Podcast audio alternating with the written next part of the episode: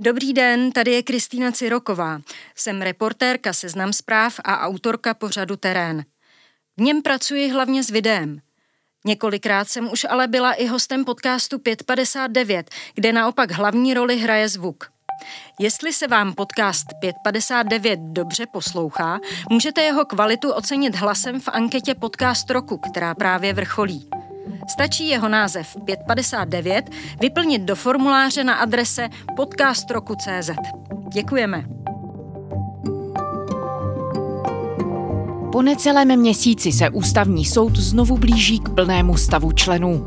Trojici ústavních soudců, které skončil mandát na začátku května, nahradí Josef Baxa, Daniela Zemanová a Jan Wintr. Senát potvrdil v půlce týdne jejich nominaci od prezidenta Petra Pavla. Ten je jmenuje do funkce v pondělí. Tím ale letošní velká obměna Ústavního soudu nekončí. V srpnu se završí mandát i dlouholetému předsedovi instituce Pavlu Rycheckému. Jak zásadní měsíce Ústavní soud čekají? V jaké formě z obměn vyjde? A proč se o jmenování trojice soudců strhla v Senátu tak velká bitva? Je pátek, 2. června. Tady je Lenka Kabrhelová a 559. Zpravodajský podcast Seznam zpráv. Pro doktora Josefa Baxu bylo odevzdáno 63 platných hlasů. To znamená, že Senát Parlamentu České republiky vyslovil souhlas se jmenováním doktora Josefa Baxy ústavním soudcem. Pana profesora doktora Jana Wintra soudcem Ústavního soudu. České republiky vyslovil souhlas s jmenováním magistry Daniely Zemanové soudkyní Ústavního soudu. Děkuji za pozornost a všem blahopřeji.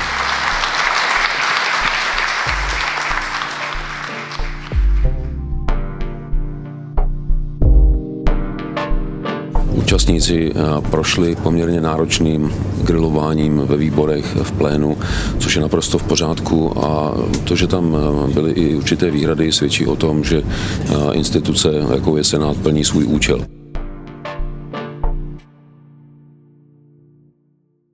Vojtěch Blažek, reportér Seznam zpráv. Ahoj, Vojto. Dobrý den, ahoj. Vojto, řady ústavních soudců posílí někdejší předseda Nejvyššího správního soudu Josef Baxa, profesor ústavního práva Jan Wintr a také bývalá šéfka Soudcovské unie Daniela Zemanová. Jak zásadní zpráva to je? Zásadní ve dvou věcech. Za prvé, že ústavní soud je nyní opět doplněný o 3 lidi. Už v pondělí prezident tyto soudce jmenuje. Ono se to totiž nezdá, ale Ústavní soud není nějaký spolek, který bádá nad zákony a má na všechno dost času. Ústavní soud je, řečeno politicky, instituce, která musí skutečně makat, ročně mu přijde asi 3,5 tisíce stížností a je to zkrátka taková továrna na spravedlnost. Takže musí mít ten výkon. A za druhé je to vlastně první velké vítězství Petra Pavla, má ty soudce, které chtěl. A pojďme ještě vysvětlit, jak důležitá byla tahle konkrétní obměna Ústavního soudu. Ono se k ní upíralo hodně pozornosti, proč zrovna k ní? Už jen proto, jak jsem řekl, že to byla první nominace soudců nového prezidenta. A také samozřejmě Ústavní soud je vrcholná instituce, která si nemůže dovolit z těch praktických důvodů, a nevypadá to ani dobře, navenek být nekompletní. Navíc 6. srpna vyprší mandát Pavlu Rycheckému, předsedovi, a právě Josef Baxa, nyní budoucí ústavní soudce, by ho mohl nahradit jako uznávaná osobnost české justice a také zkušený justiční manažer, který na zelené louce vystavil respektovaný Nejvyšší správní soud. No a také je jmenování předsedy Ústavního soudu jednou z mála výlučných pravomocí prezidenta republiky, kdy při jmenování a výběru předsedy se nemusí na nikoho ohlížet, nikdo mu to neschvaluje, nespolu podepisuje, zkrátka si z 15 ústavních soudců vybere jednoho a toho jmenuje předsedou. To, že se podařilo schválit do Senátu 3 takhle kvalitní soudce a profesora ústavního práva, považuji opravdu za úspěch pro celou Českou republiku. Podle poradce hlavy státu Jana Kysely se Petr Pavel už sešel i s dalšími možnými kandidáty. Další návrhy ho totiž čekají v nejbližších týdnech. Bude důležité mít naplněný ústavní soud, aby tam nebyla žádná prázdná místa, a o jmenování předsedy stačí, myslím, když se začneme bavit, tak měsíc předtím.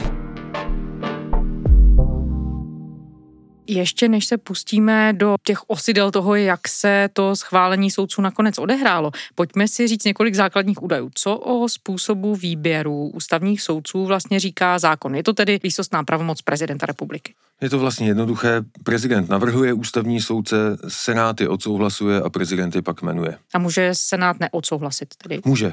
V té chvíli musí prezident přijít s nějakým jiným kandidátem.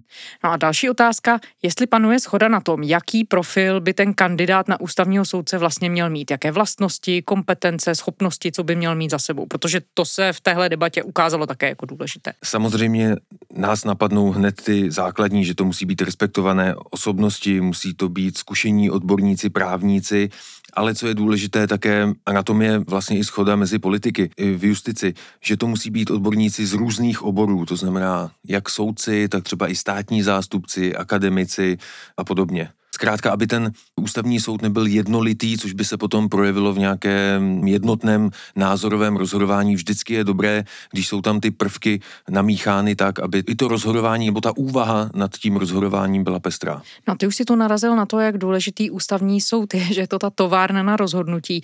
Můžeme se ještě zastavit u toho, jaký dopad ta rozhodnutí mají, jak moc formují české právní prostředí, ale vlastně i politické, společenské prostředí. Když to úplně zjednoduším, občas bývá tou poslední instancí před nějakou zjevnou nespravedlností, porušením ústavních práv v konkrétních kauzách, ale vyjadřuje se také k mezinárodním smlouvám nebo potvrzuje či ruší napadené zákony. To, když nejsou v souladu s ústavou, viděli jsme to například u rozhodování o poplacích ve zdravotnictví, o předčasných volbách a v dalších a dalších případech, které zásadně zasahovaly do života lidí i politiky. Jak ostatně říká i profesor ústavního práva Jan Kysela, ústavní soud je vlastně instituce na rozhraní justice a politiky, myšleno tím, jakou agendu řeší. Kandidáti splňují všechny podmínky a zároveň podle mého soudu mají hodnotové a osobnostní uspořádání takové, které skýtá velkou významnou naději, že budou posilou ústavního soudu a že budou těmi strážci ústavy.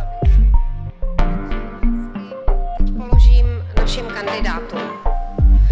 Otázka číslo 1. Jste pro zavedení ústavní ochrany práva na hotovost? Otázka číslo 2. Jste pro ústavní zakotvení manželství jako svazku muže a ženy? Otázka číslo 3. Myslím si, že nikdy nebylo tak nízký počet žen na ústavním soudě, jako je právě nyní, a považuji to za velký problém. Domnívám se, že všichni tři kandidáti jsou velmi kompetentní a já jenom bych chtěl podotknout, že jsou tam vlastně dva. Jeden je tam člověk z akademického světa, to je pan Wintr, a pak jsou tam dva, kteří dlouhodobě na nejvyšším správním soudě působili. A ta rozmanitost by měla být i, řekněme, názorová. A jsou to lidé názorově blízcí a je známo jen pan Petr Pavel.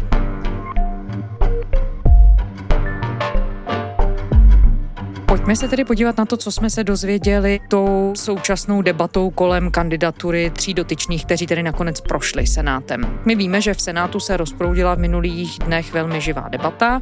Je to běžné, že uchazeči o post ústavního soudce procházejí několika slyšeními, anebo se tentokrát v senátu dělo něco ještě speciální? Ne, je to naprosto běžné, dělo se to i v minulosti. Teď to podle mě bylo zesíleno tím, že šlo právě o kandidáty nového prezidenta Petra Pavla a navíc, že šlo o tři navržené kandidáty a v zásadě, přestože se to mohlo navenek jevit trochu dramaticky ze zpravodajství, tak si nemyslím, že by se dělo něco neobvyklého. Naopak si říkám, že pokud tedy mají jít na ústavní soud ti nejlepší z nejlepších, tak ať procházejí prostě tvrdým sítem, ať je senát vezme, pogriluje, zeptá se na všechny jejich názory, pokládá jim nepříjemné otázky, zkrátka ať o nich víme všechno. Pojďme představit jednotlivé kandidáty, respektive teď už tedy nominanty na pozici ústavních soudců. Tak začněme u Josefa Baxy, co všechno má za sebou a jak se jako soudce profiluje.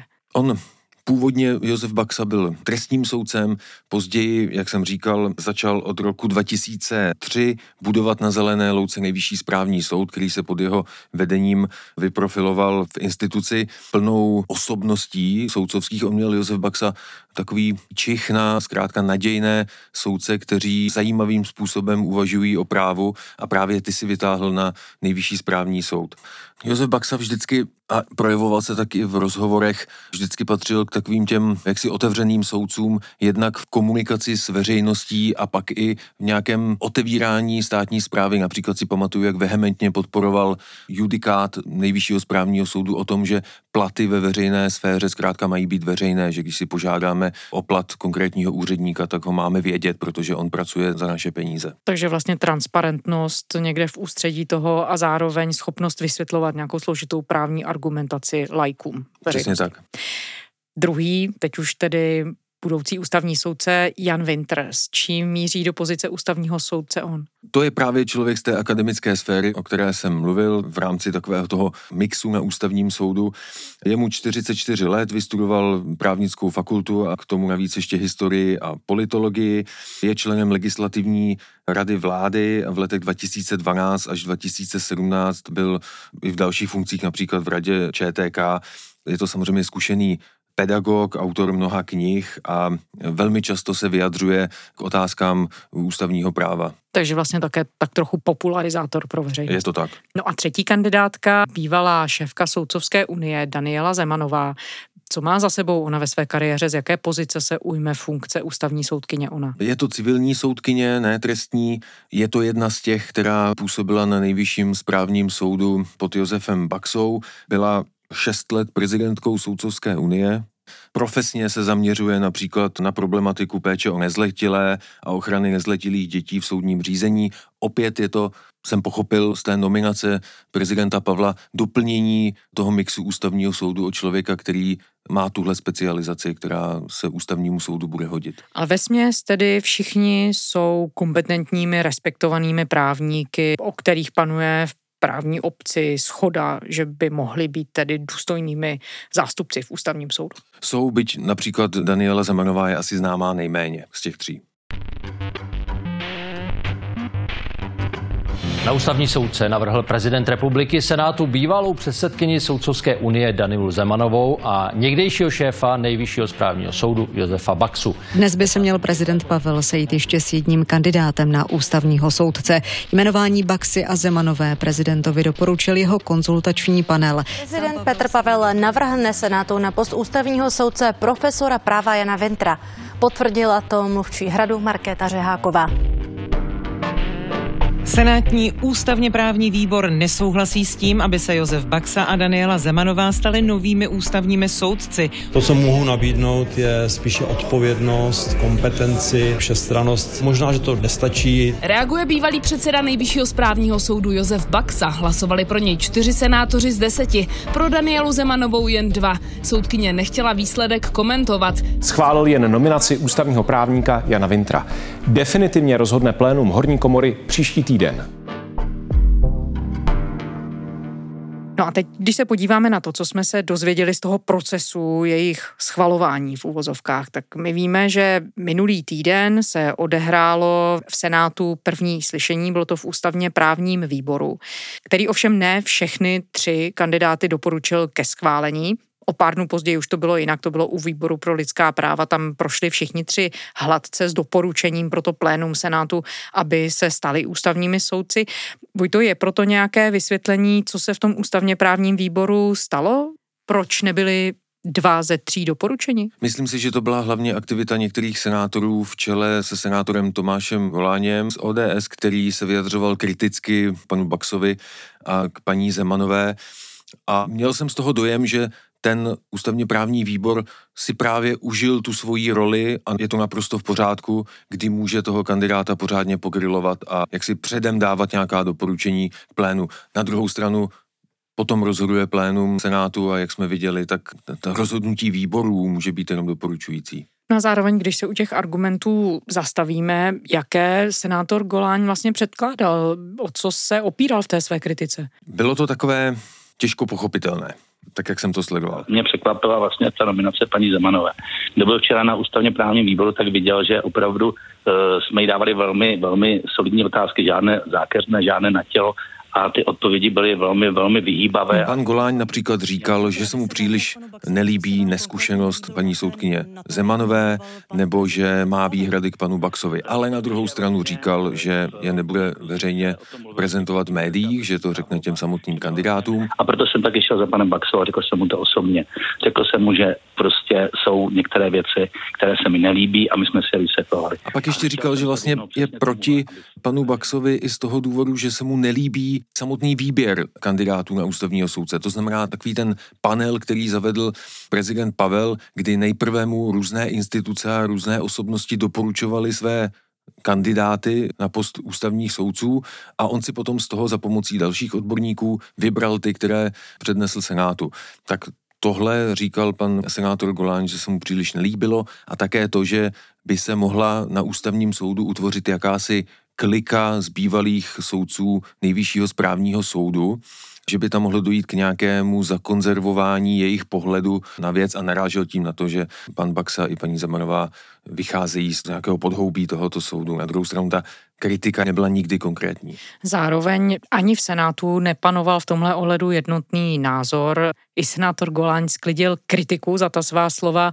Někteří senátoři, jiní, třeba předseda Vystrčil, zpochybňoval to, jestli senátorům vůbec přísluší hodnotit, zda může někdo být či nebýt předsedou, když vlastně vybírají pouze členy ústavního soudu. Panuje v tomhle ohledu shoda, nebo je tu někde napsané, kam až vlastně může sahat kritika senátorů? No ještě pan předseda výboru pro lidská práva Růžička rovnou řekl, že pan Golán jenom přednášel obecné fráze a sám se také nedozvěděl, proč by neměl podpořit pana Baxu nebo paní Zemanovou. Jak si žádný úzus v tom, jak se mají senátoři vyjadřovat k jednotlivým kandidátům, není a jak jsem řekl, mně to nepřijde nějak za hranou jim klást nepříjemné otázky nebo veřejně říkat, ano, ten se mi nelíbí, ten by ústavním soudcem neměl být, ale zároveň bych čekal v tu chvíli jasný argument, proč ne. A to v případě pana Goláně jsme se nedozvěděli. My jsme tu úplně v úvodu narazili na jeden argument a sice nějaké pestrosti v rámci ústavního soudu. Pan Golán argumentoval třeba tím, že si nemyslí, že by bylo dobře, kdyby všichni byli z útrop Nejvyššího správního soudu, což se ale neděje. Protože i soudkyně Zemanová pak zdůrazňovala, že má za sebou i jinou část kariéry v civilním soudnictví. Vojto, jak moc je důležitá ta pestrost, ale možná i s ohledem na to, že v tuhle chvíli vidíme, že na ústavním soudě sedí 12 jenom mužů. Není tam ani jedna žena, není tam žádný zástupce, žádné etnické menšiny, ani žádné jiné menšiny. Neměli by se senátoři pozastavovat třeba i nad tímhle? Určitě, vzpomínám si v téhle souvislosti, jak jsem se někdy před 9-10 lety zúčastnil takové polouzavřené debaty novinářů a různých právníků a odborníků s Pavlem Rycheckým, předsedou ústavního soudu. A on tom velice krásně mluvil o tom mixu, který se mu tedy tehdy podařilo i prosadit u prezidenta Zemana do značné míry a mít na soudu takovou sestavu, jakou si aspoň částečně představoval. A pamatuju si, jak tehdy pan Rychecký říkal, že například je těžká práce s kolegou, který sice umí na jednu stranu z hlavy ocitovat judikáty brazilského Nejvyššího soudu, ale když se ho potom zeptá, no a kolego, jak tedy rozhodnete v téhle věci, tak on řekne, no to já nevím a budu si to muset ještě pár měsíců promyslet. Nebo, že je důležité mít na ústavním soudu někoho, jako byla Eliška Wagnerová, tehdy to byla soudkyně Kateřina Šimáčková, tedy nějakého člověka s takovým lidskoprávním uvažováním a s nějakou přirozenou ženskou citlivostí pro některá témata, na kterými muži přemýšlí možná trochu technicistně a takhle nastavení soudci a ženy zvlášť zatím vidí nějaké konkrétní lidské příběhy, které se jich nějak dotknou a chtějí je vyřešit. A zase se vracíme k tomu, že v ústavním soudu by tedy nemělo být příliš mnoho trestních soudců, příliš mnoho akademiků, zkrátka nastavit ten mix tak, aby ten soud byl efektivní, zároveň rozhodoval funkčně a, jak jsem říkal, to se Pavlu Rycheckému do značné míry podařilo. Jedním z opatření, které mohou hodně změnit, je transparentnost. A ta se týká nejenom výběru a jmenování soudců, ta se týká jmenování generálů, ta se týká profesorů, ta se týká členů bankovní rady, v podstatě všech těchto klíčových funkcí. Já nevidím jediný důvod, proč by kterákoliv z těchto pravomocí měla být prováděna skrytě. Vojto, v úvodu jsme zmiňovali, že to jmenování ústavních soudců je zásadní a vlastně výsadní kompetencí prezidenta, teď už tedy Petra Pavla. Jak ho pojal? On o tom hodně v předvolební kampani mluvil. Odpovídá to tomu, co sliboval? On ho pojal transparentně, ale podle mnohých, a já si to myslím možná trochu taky, až příliš transparentně. Mně by úplně stačilo, jakkoliv můj názor není nějak důležitý, kdyby přišel s nějakými jmény a odpadlo by to poloveřejné vybírání těch soudců. Nevím, asi chtěl dostat nějaké své vizi právě transparentnosti.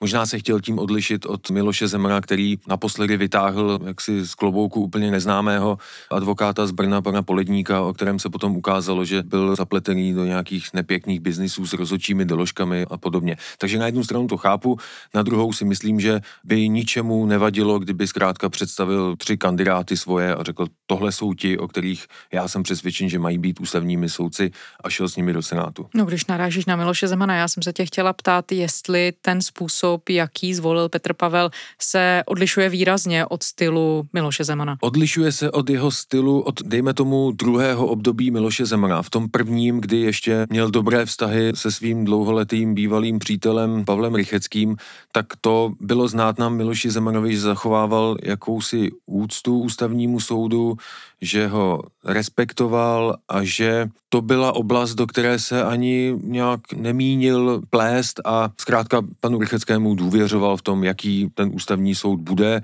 pod jeho vedením a kam by měl směřovat, a tomu uspůsoboval i ty nominace. No a to se nějak tak vytrácelo, tahle schopnost, až to skončilo tím, že Miloš Zeman, tak jak měl i v různých jiných oblastech ke konci nějakou zvláštní touhu škodit a ničit nějaké ustálené pořádky, tak i v případě ústavního soudu se ještě na poslední chvíli, a to jsme popisovali na Seznam zprávách, pokusil jaksi do zásoby jmenovat jednoho ze soudců předsedou ústavního soudu, protože Miloš Zeman už by jaksi skončil a nový prezident by jmenoval předsedou ústavního soudu a on se pokusil, Miloš Zeman, ještě od srpna, až skončí Pavel Rychecký, tam dosadit svého kandidáta, což nakonec tedy neudělal, protože by z toho byly zbytečné opletačky, nějaké rozkolísání té justice.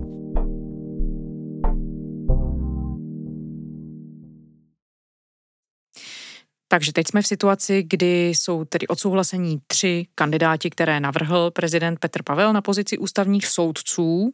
Vojto, co se bude dít dál? V pondělí si říkal, že hned budou jmenováni. Co nastane pak? Začnou pracovat a pak nás čeká výběr dalších soudců, protože 4. června končí mandát soudci Vladimíru Sládečkovi, to bude další, kterého bude potřeba nahradit.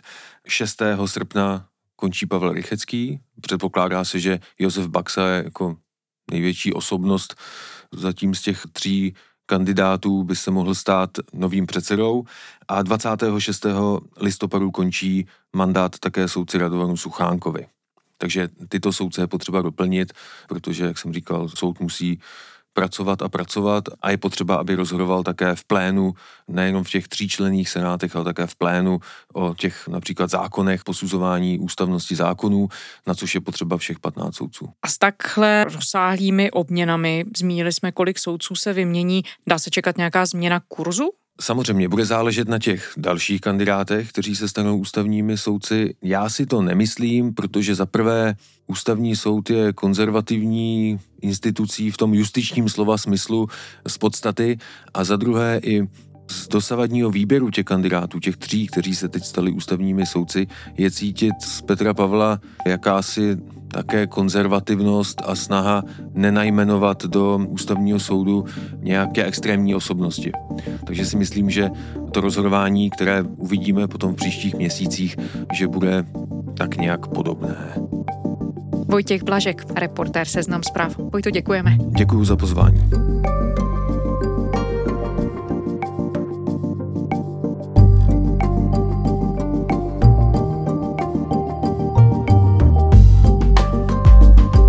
je z pátečního vydání podcastu 559 vše.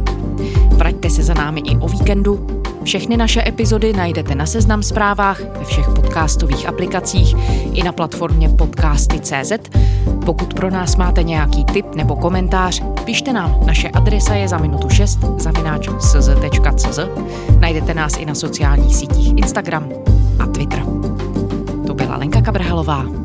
Těším se v pondělí.